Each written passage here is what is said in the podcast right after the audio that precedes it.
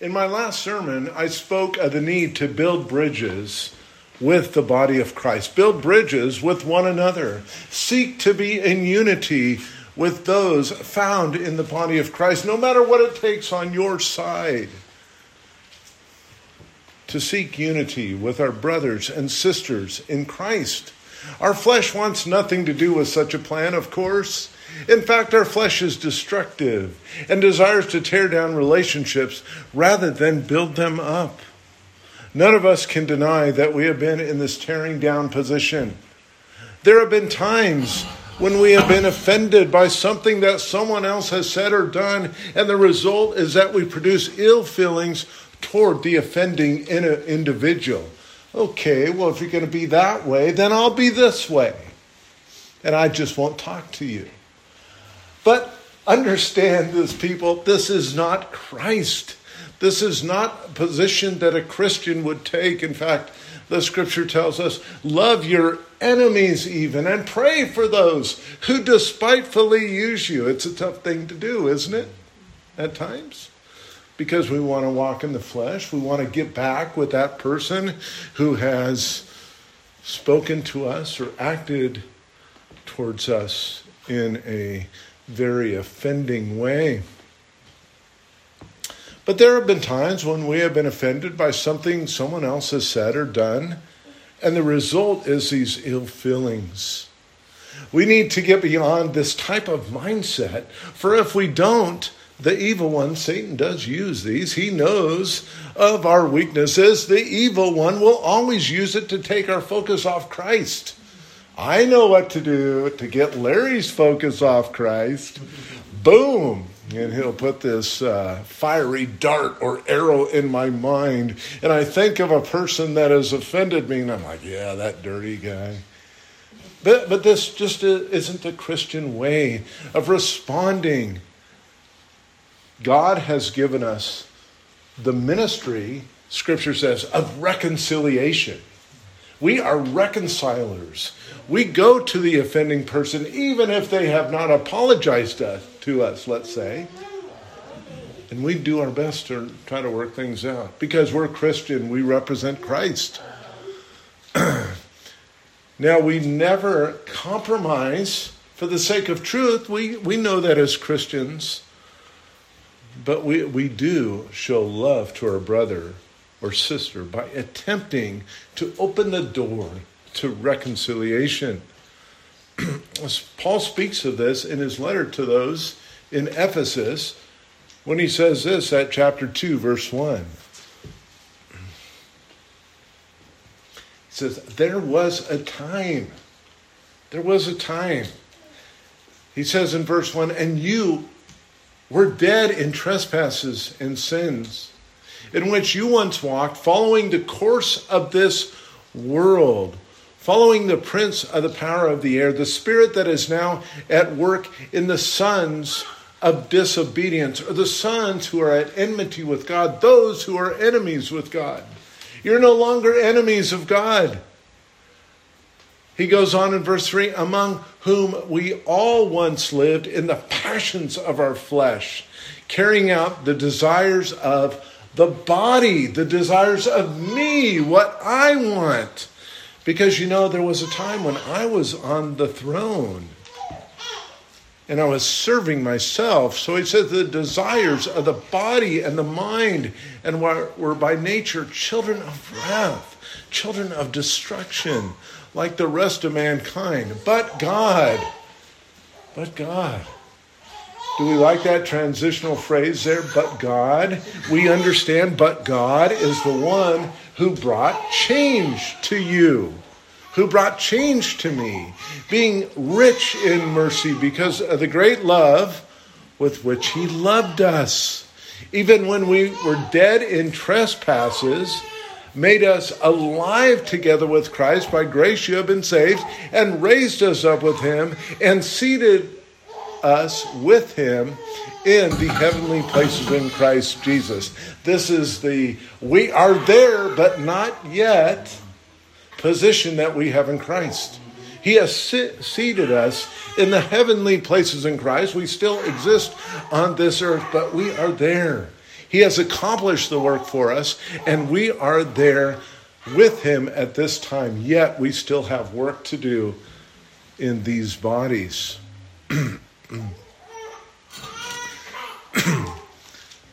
He goes on in verse 6, and raised us up with him and seated us with him in the heavenly places in Christ Jesus, so that in the coming ages he might show the immeasurable riches of his grace and kindness towards us in Christ Jesus. For by grace you have been saved through faith, and this is not your own doing, it is the gift of God, not a result of works, so that no one may boast, for we are his workmanship, created in Christ Jesus for good works, which God prepared beforehand, that we should walk in them. So let the grace of God be active and working in your lives to show Christ, not only to one another. Yes, first we show Christ to one another in the body of Christ, but as a body we show Christ to the world. How are we showing Christ to the world in our day today? Are we showing Christ? Or is there bickering in our midst?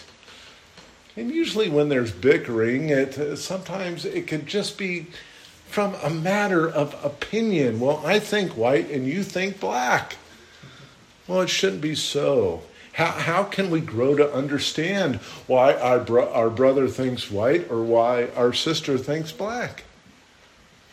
We need to make concessions within the body of Christ towards one another. Why? Because God has accepted us. He has made concessions for us, and therefore we make concessions for others. But for the sake of time, and not to get off the topic, I will not do a thorough analysis of this text in Ephesians 2. However, there is a very important truth here that separates those who have been born again, those who have been given the spirit of adoption, those who possess the life of Christ, those who are the elect of God. There is a spiritual distinction from those who are still in their sins and therefore subject to God's wrath. When Paul says that those Christians in Ephesus were dead in their trespasses and sins, this means that they had not been enlightened by the Spirit to the things of God. They had no relationship with God. There was no connection between the father and the child. They were simply dead. We were simply dead to spiritual life, and therefore had no spiritual discernment to direct us according to the Word of God. Now that these Christians have the life of Christ dwelling in them, they have what is needed to speak and act like Christ. But the question is, are we speaking? Are we acting like Christ? Are we truly being the ambassadors that he has called us to be to the generation of people around us? Well, we have been saved by grace, and this deposit that God has granted us is the game changer between those who are saved and those who are lost. There should be a strong distinction or a strong point of demarcation between the Christian and the person who is still lost in their sins. The Christian has been enlightened now to understand that his life has been changed and his world has gone from a me-centered world to a God-centered world where Christ sits on the throne, and those who are called by his name seek to worship him and bring pleasure to him in all areas of life, not just in our time Sunday mornings, not in our times on Wednesday night when we're with the brethren so we can speak and act like Christians. No, in every area of life. As you read the scripture, you will see that there's no neutrality when it comes to our responsibility before God. We cannot have one foot in the world and one foot in the church. Amen. We have either come all the way over and we've committed our lives to Christ, or we're still dwelling in the world. No longer is Sunday looked upon as the only day where God is acknowledged. But every day has now become an opportunity to serve and bring pleasure and glory to Him. This is the mindset of the Christian. And when we wander outside of this mindset, because we do at times, when we wander outside of this mindset, we are terribly, or the Christian will be terribly convicted, because he is a child of God. And as a child of God, we've got a perfect Father. And that perfect Father doesn't discipline like the fathers, like us, like me, like my father, but he disciplines and chastens us perfectly. Why? To draw us into conformity to the life of Christ, where we come back to that point and we seek to bring pleasure to Him. Has this been your experience? Are you terribly convicted by your sin? Is it your desire when you have sinned and you've fallen? You've broken faith with God. Is it your desire with every ounce of energy you have to get right with your Father, to get right in your relationship with God? These are marks of the Christian. And if it has been your experience, then you know that God is most pleased when we are following what He has commanded.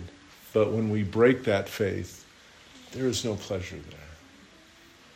There's no pleasure there. In fact, Jesus makes this clear when He says in John 14, this, starting at verse 12, He says, "Truly, truly, I say to you, whoever believes in me will also do the works that I do." Whoever has been converted, his life will mirror my life.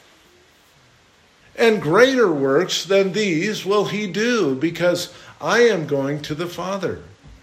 Whatever you ask in my name, this I will do, that the Father may be glorified in the Son. If you ask me anything in my name, I will do it. If you love me, Jesus says, you will keep my commandments. How do we prove that we love Jesus? We keep His commandments. Are we doing this today? Is it our desire? Is it our will to keep the commandments of God? But are we still on the throne where we want to please self and we don't want to have anything to do with pleasing God? Yeah, I'll go to church on Sunday. I'll go to Bible study. You know, there's some interesting things to learn there, which may make my life better, right? Is that the purpose? To make me a better person, to make people like me better than they do at this point? What is our purpose coming to church? What is our purpose in our devotions? What is our purpose when we go to Bible study, for example, on Wednesday night, or we go to a prayer group or a ladies' meeting? What is our purpose? Is our first purpose to bring pleasure to Him?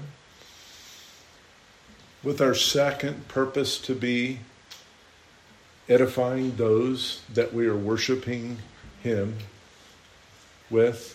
Are these our purposes?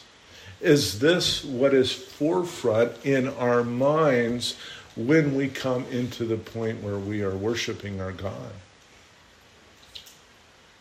These are marks of the child of God. The child of God has experienced a love and a compassion from the Heavenly Father that is unmatched by any relationship that he has ever experienced. Has this been your experience? Has this been your experience? Have you experienced this great love and you cannot contain yourself? You just have to tell others about it, right? Remember that time, maybe you're first saved, you had to run out to the street and tell everybody about what Christ had done for you. Maybe you didn't have that experience like kind of had that experience.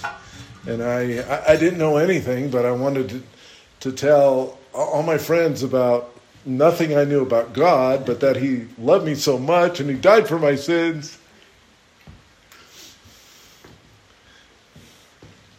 You know, in the book of Revelation, you know, where the Lord is exercising his rebuke to the seven churches. You know, he always has a great and gracious way of addressing us. You know, he's very winsome, telling us what we ought, what he appreciates and loves about us. But then he'll go right to the heart, too, and rebuke us for those things that we need to be rebuked for, just like in the seven churches. This is our loving Father, active within the lives of his children. If we've experienced this love, the child of God continues to go back to this well of living water to partake of the love that only his Father, Heavenly Father, can give him. Is it your practice to continually, daily, go back to this well of living water? Or have you chosen to drink from cisterns that produce no life?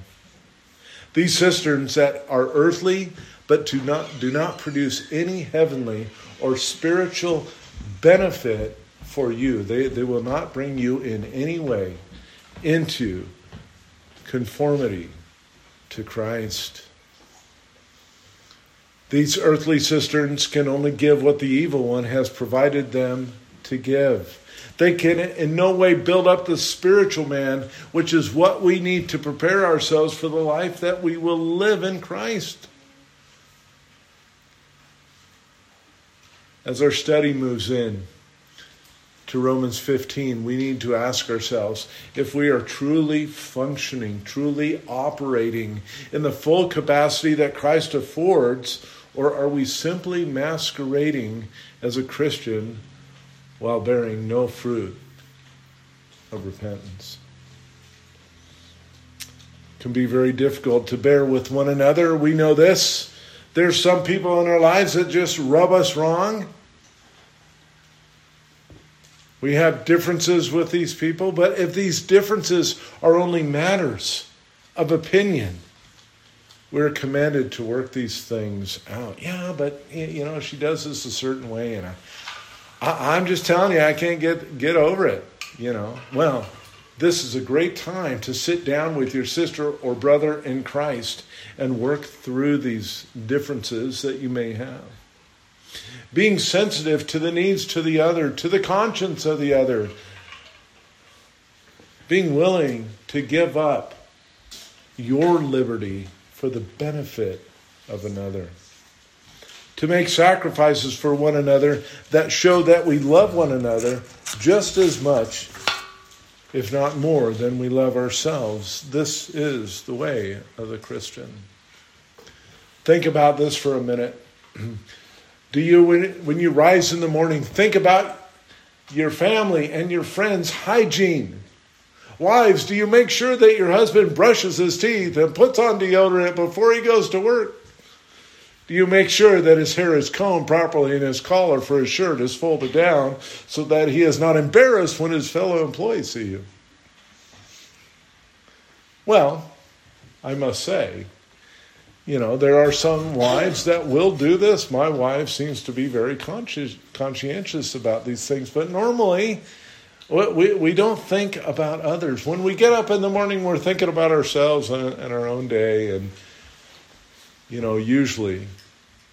But if we're thinking about others, if we're in prayer for others, this is showing a maturity in Christ. You know, husbands, us husbands, are we as attentive to our wives as we are ourselves? You know, I know I should be.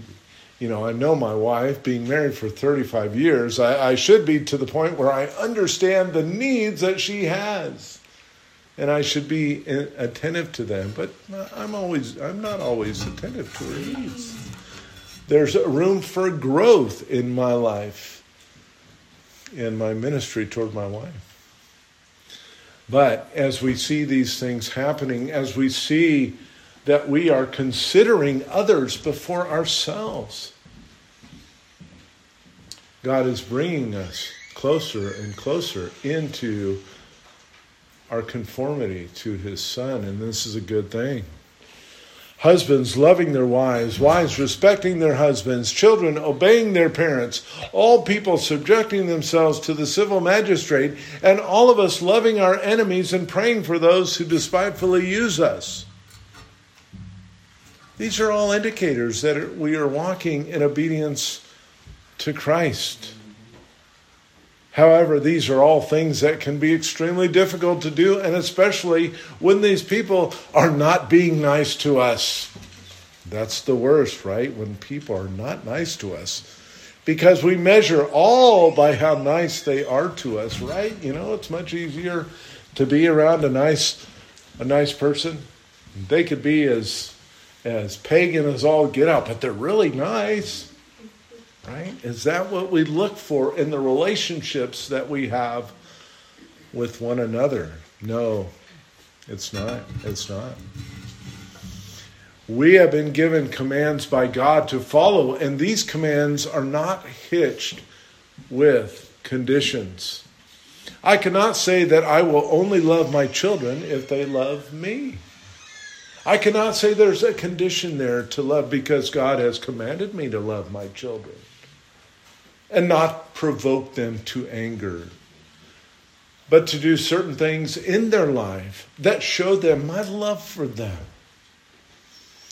This is when we do not show this kind of love towards others, this is the pattern of the prince of the power of the air, or Satan himself, because he seeks to divide. He wants us to have differences. And he wants us to exasperate those differences so that there is division specifically in the body of Christ. Right? But we need to get away from the old patterns and embrace that which is new, the new creation that God has made us. That which comes from the heart that has been converted by the Spirit. So with that, please turn with me to Romans 15 and follow along at verse 1 if you could. Romans chapter 15, verse 1. And Paul says this, "We who are strong," so you get that Paul is identifying with those who are strong. "We who are strong have an obligation to bear with the failings of the weak and not to please ourselves. Let each of us please his neighbor for his good, to build him up. For Christ did not please himself, but as it is written, the reproaches of those who reproached you fell on me. For whatever was written in former days was written for our instruction, that through endurance and through the encouragement of the Scriptures we might have hope. May the God of endurance and encouragement grant you to live in such harmony with one another in accord with Christ Jesus, that together you may be with one voice glorify the God and Father of our Lord Jesus Christ. Therefore welcome one another as Christ has welcomed you for the glory of God." Welcome one another. You know, all of us, when we come to Christ, we have idiosyncrasies, don't we? We have things that just rub people wrong. But we come to Christ, and guess what? He accepts us. He accepts us with all the intrinsic issues that we have. Therefore, what he is saying here, we should accept one another with all the intrinsic issues that we have as well. We're a body. We're brothers. We're sisters in Christ. We're going to dwell together throughout eternity with one another. Oh yeah, but in time, I'm going to stay away from these people. No, what are we doing? We have been given the ministry of reconciliation. That means we need to strive to reconcile with a brother or sister who we might not see eye to eye with. I know this can be very, very difficult at times. And I know these are hot buttons that sometimes we just want to set aside, we don't want to deal with, but we do need to deal with them. We do need to deal with them.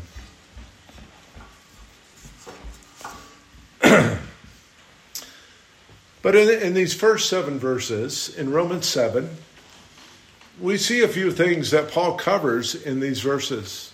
First, Paul identifies with the strong. But this is in no way to imply that Paul is any more accepted by the Lord than the weak are. It does not mean that he finds himself on a different plane or in a different category when it comes to the conscience of the believer. For example, the strong would have more freedom in regard to conscience to participate in certain activities that the weak would not. We've covered this in our last 3 studies. Drinking alcohol, eating meat, dancing, watching movies would be a few examples that I'm sure if we spoke to one another, we would have some disagreements, right? But a lot of these disagreements can just merely be matters of opinion that Paul covers in Romans 14, the first couple verses. And we shouldn't strive with each other in regard to these things, but we should sacrifice for one another. Within just these few examples, drinking, eating meat, dancing, going to movies, whatever it may be, there will be those who are scattered across the spectrum between, for example, those who would say that dancing, for example, has no part in a Christian's life. I've known people like that. And those who would say that any form of dancing, that's okay, it's appropriate. We're free in Christ to do so. Okay. Each family present here today could represent a different spot on the dancing spectrum simply because they have differing views on dancing. It's okay. Okay, well enough. However, the question is, how do we determine what should be our conviction on any certain topic? How do we determine that by the Word of God? Well, first off, since Christ, our elder brother, is the standard, we look to his life to gain understanding. We look to the Word to gain understanding. You may, for example, have strong convictions in regard to dancing, and you may even think that dancing is evil. However, dancing can be evil and actually a form of idolatry if we are dancing to satisfy a lust that exists within our heart. That's what it comes down to, no matter whatever we do. No matter what the topic is, what is our intent? What are we trying to get to? Okay? You may be one who likes to dance, and I would say that most people enjoy some form of dancing. But what we must ask ourselves is, what is the intent of our hearts when we participate in dancing? One may say, well, it is just fun to dance and I enjoy it. Okay, well enough. But does your freedom to dance cause your brother who doesn't dance to stumble as a result of your particular dancing desires?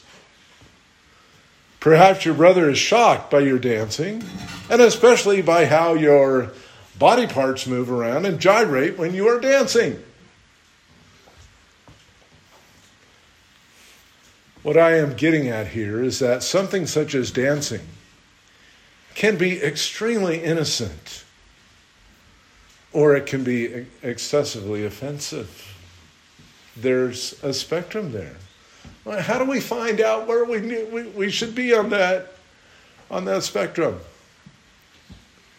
And because there will be those who are on different parts of the dancing spectrum, when applied to conscience, we all should think a bit more down the road.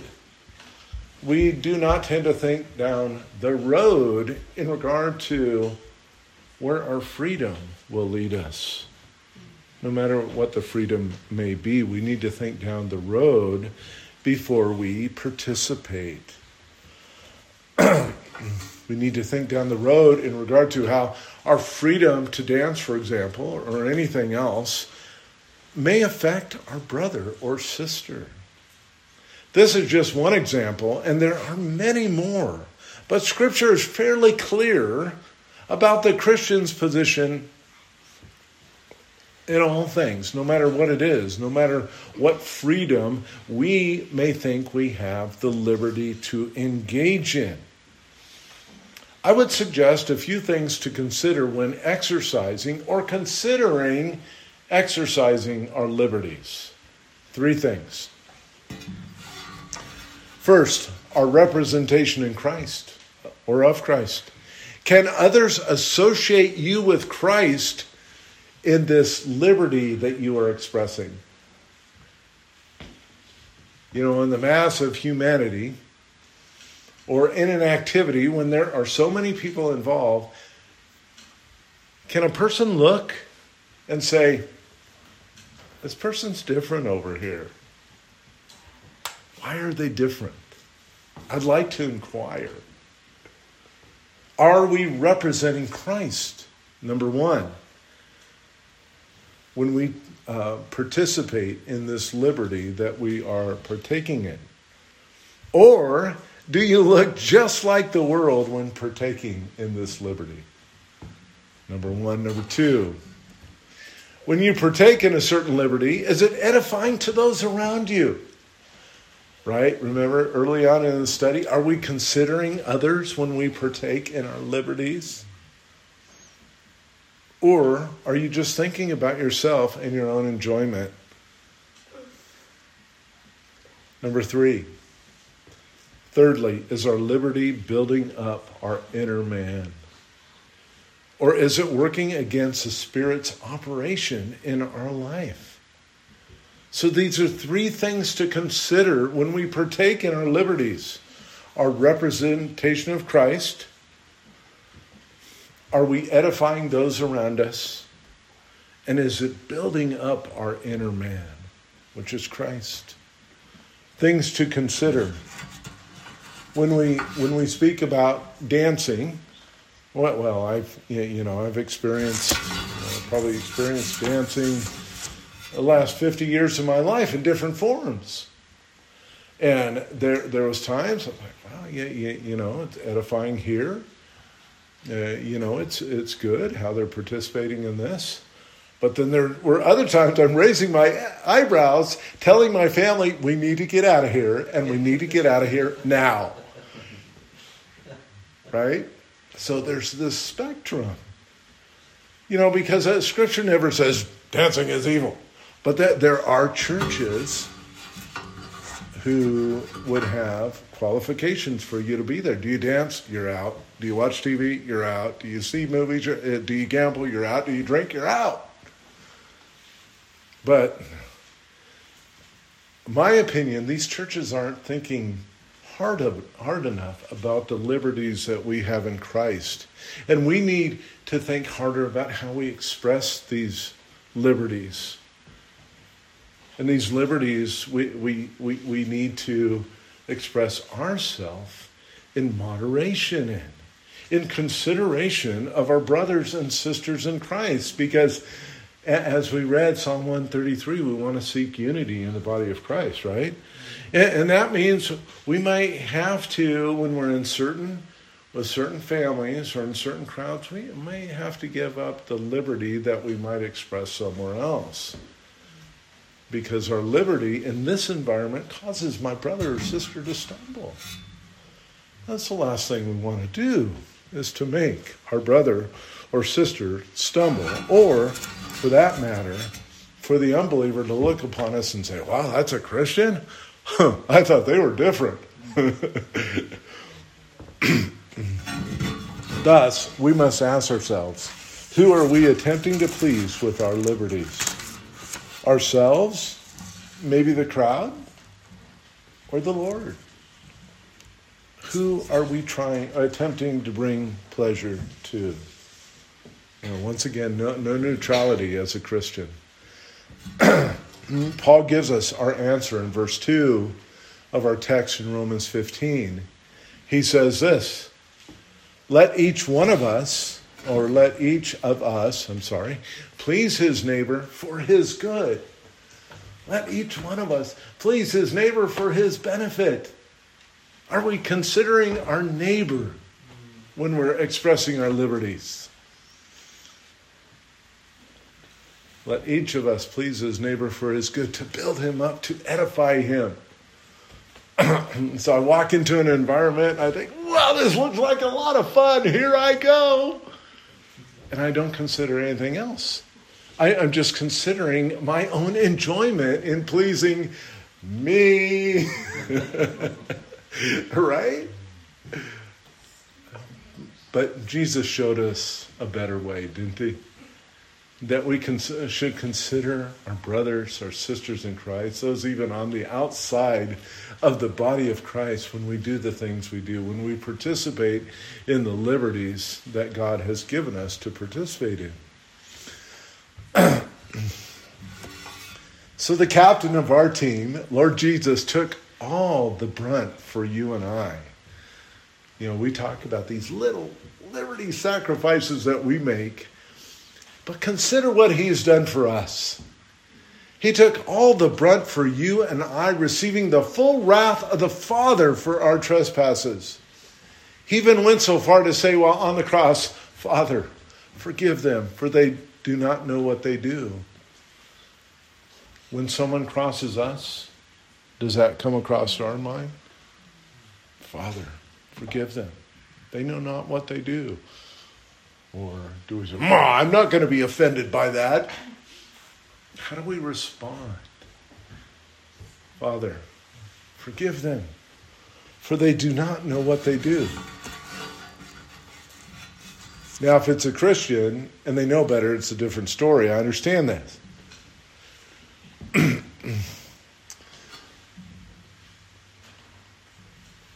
This Jesus did while he was terribly suffering to death for your sin and mine. We are ambassadors of Christ. And we must commit to do the same. Yes, the strong will suffer as they yield their freedoms on behalf of Christ's weaker bride. But the purpose is to advance the kingdom. Every opportunity that befalls us. This is walking as Christ walked. This is how one reveals the Father's nature and thus brings glory to him. In Matthew 16, Jesus foretells his disciples of his death. After this, he informs his disciples that they must follow the same route. He does not mince words when he says this to his disciples. At verse 24, Matthew 16:24, then Jesus told his disciples, if anyone would come after me, let him first enjoy himself and all that life has to offer. For we've got to live our best life now, right? Live our best life now. No, he didn't say that. He said, if anyone would come after me, let him deny himself, take up his cross, and follow me. Or things you see me do, follow in kind. For whoever would save his life will lose it.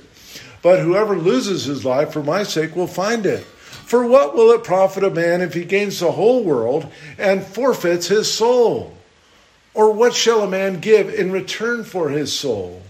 For the Son of Man is going to come with his angels in the glory of his Father, and then he will repay each one according to what he has done. He will repay each one, each person, according to what he has done. We need to be conscientious of this. We need to strive to enter the narrow gate, on the narrow path. Or is it our position in life to walk on the broad way, which leads to destruction? Do we know our Bibles? The broad way leads to destruction, but the narrow way, the difficult way, the way that you stumble and stub your toe and fall off the side and you got to recover.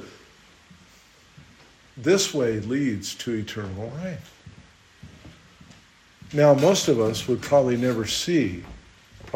will never see the persecution, suffering, and death that Jesus and his disciples experienced. But nonetheless, we should walk according to the pattern that he laid out for us to walk. This pattern includes laying down our lives and desires for the sake of the brethren.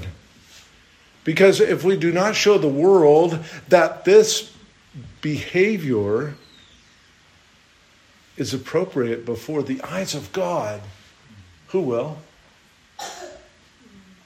Who else will show this appropriate behavior that we need to display, put on display before the eyes of God and men, if we don't do it ourselves? A divided football team will never win the Super Bowl. But the team that wins expresses the unity needed as a cohesive unit to win it all. This is the unity that we need to display as the body of Christ. Paul elaborates on this with a sports analogy of his own in 1 Corinthians 9. In this chapter, he is expressing to those in Corinth that he has been given the freedom in Christ to do many things. Yet you read that first part of 1 Corinthians, you'll see that Paul's saying, I've got the freedom to do so much in Christ. But he hasn't exercised these freedoms, lest he would somehow deter others from coming to Christ. He does not express these freedoms. He says this at verse 19, "For though I am free from all, I have made myself a servant to all, that I might win more of them. To the Jews I became as a Jew in order to" what? To win the Jews. "To those under the law I became as one under the law, though not being myself under the law, that I might win those under the law. To those outside the law, I became as one outside the law, not being outside the law of God, but under the law of Christ, that I might win those outside the law. To the weak, I became weak, that I might win the weak. I have become all things to all people." We need to get that in our minds. I become all things to all people. Paul became all things to all people, that by all means he might save some. I do it all for the sake of the gospel, that I may share with them in its blessings. "Do you not know," he says, "do you not know that in a race all the runners run, but only one receives the prize? So run that you may obtain the prize. Perfect your Christianity." What do you mean, perfect my Christianity? Continue to look to Christ and the life he has presented to you, and do likewise. He says in verse 25, "Every athlete exercises self-control in all things. They do it to receive a perishable wreath, but we an imperishable. So I do not run aimlessly." See, he's saying here, I run with focus on the Word of God. Focus on my Savior. Focus on presenting the gospel. I do not run aimlessly.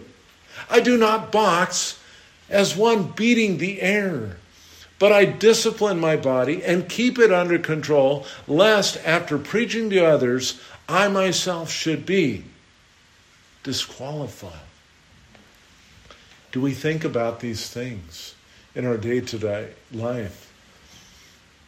We do one thing in our lives, one command that we have given, to put on display the life of Christ that he has given us. What would the church look like if we all walked in such a way?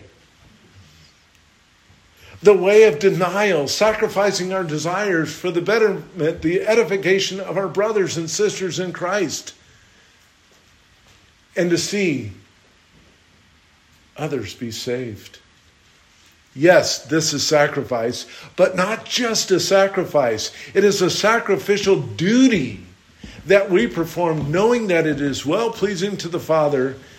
And for this reason, we persist in the duty. Yes, sir. We salute the flag and we move forward. Back in our text, in Romans 15, look with me at what Paul says at verse 4. Verse 4 of chapter 15, he says, For whatever was written in former days was written for our instruction, that through endurance and through the encouragement of the Scriptures, we might have hope. We have people that went before us. Read Hebrews 11, and you'll see this tremendous hope of people who walked the walk, they talked the talk, they did it. He goes on in verse 5, may the God of endurance and encouragement grant you to live in such harmony with one another.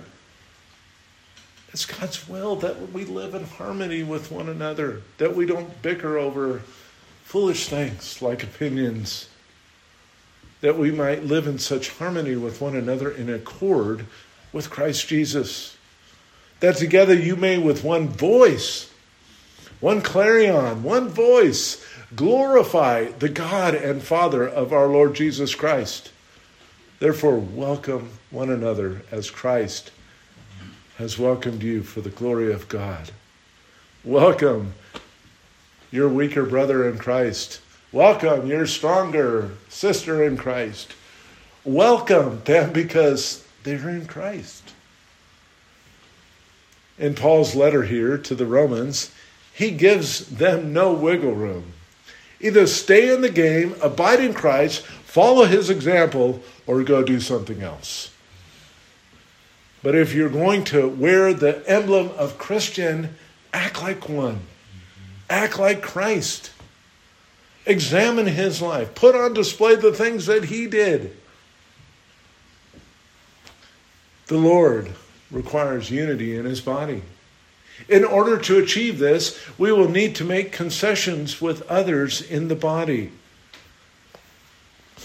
Paul reiterates once again what he said in Romans 14. We are to accept one another because God has accepted us. And he accepts our brother and our sister as well. We are family with many issues. We know this. We all know this, and we all have our own issues. I think at times if we recognize that we have our own issues and think about, well, I wonder what they think about me. We might think twice about, coming into strong disagreement or falling out of unity with our brothers and sisters. Remember, our brothers and sisters put up with us as well, right?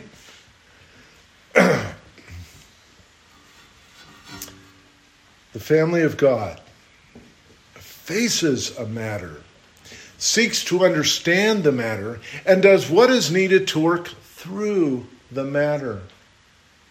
We have been given, if you just look at liberty, 1 Corinthians 8, 1 Corinthians 10, you look at Romans 14, Romans 15, there's a guide there to work through our differences. One might have this liberty, another one might not have liberty. But we come together and we are sensitive to each other's position on that spectrum of liberty. Not condemning one another, Just because you like blue, and I think blue is the worst color in the world. Really, it's my favorite color. I don't know why I'd say that. But I just think a color is so stupid to embrace. Why should I condemn my brother for holding just an opinion that I don't hold? It's silly. Our resolve as a body of Christ should be much more steady than our biological families. For we as the body of Christ have the mind of Christ to give us assistance in every matter. You know, we might not live through eternity with our biological families. There will be some in our families that are pagan and will never come to Christ. But yet, hey, blood's thicker than water, right? If my biological family has a problem, I'm going to be there. But my church family,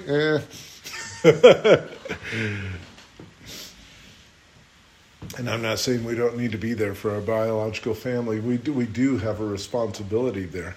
But we also have a responsibility in the body of Christ to love one another as we have been commanded to do. The biological pagan family has no such help to assist them when conflict arises. Whereas pagan biological siblings do not have the scripture to work from, we as the body of Christ do. And thus we should seek to resolve all conflicts, no matter how difficult that they seem to be. You know, do you think that would fall into the area of various trials that James talks about in James 1?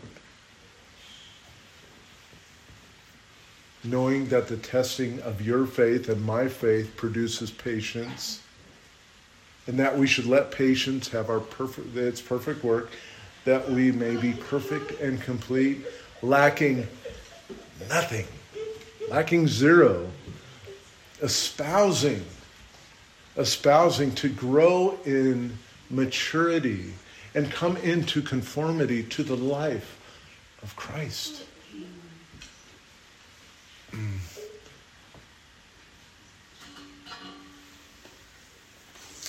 This builds character and should, as a result, bring us closer together as brothers and sisters in Christ. It shouldn't bring us apart. You know, I have many brothers that I really appreciate. They're just really good brothers. But some of them have differences. Now, rather than say, I don't know how he came to that point of theology, you know, because I respect these brothers so much, I want to learn. You know, brother, I don't see this in the scripture, but obviously you do. Please help me in this area. Maybe I don't see things quite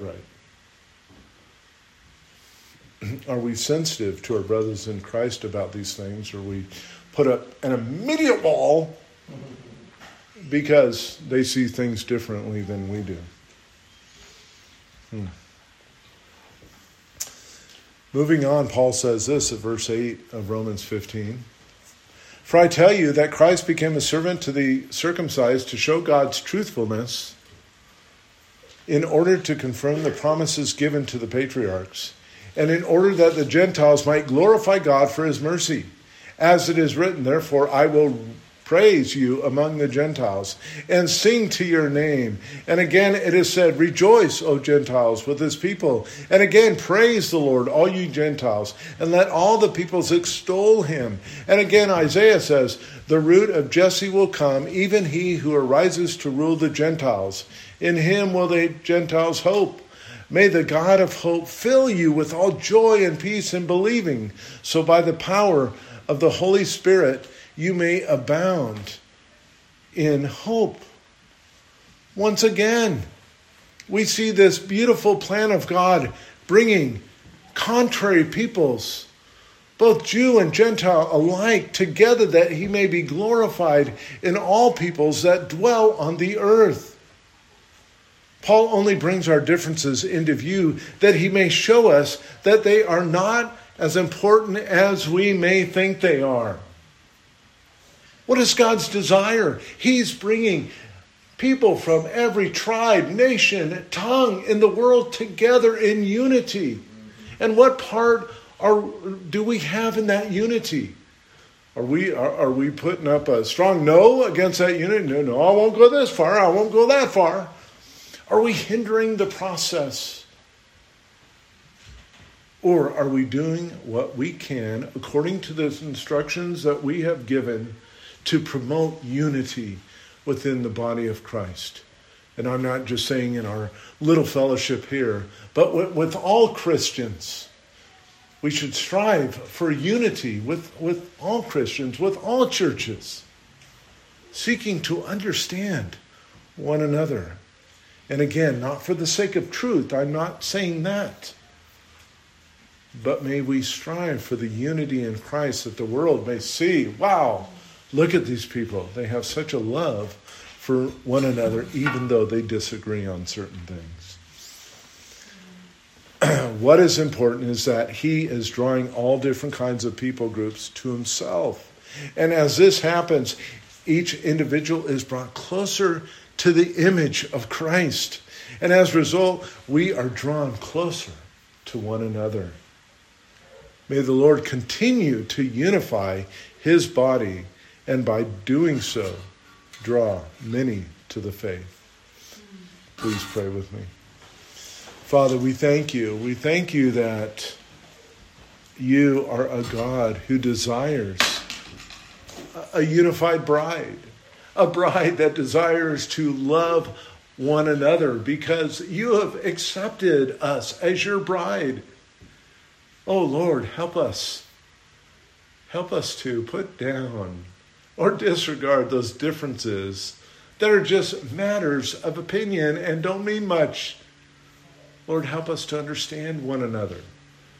Help us to move into one another's lives and seek to gain understanding about who we are. And Father, that you may be glorified, that your name may be heralded around the earth. Oh, Father, we thank you. We pray that you would use the word that has been taught today, the word that has been read today, to encourage all of us to go into this next week and be ambassadors of Christ, putting him on display. And we thank you, Lord, in Jesus' name.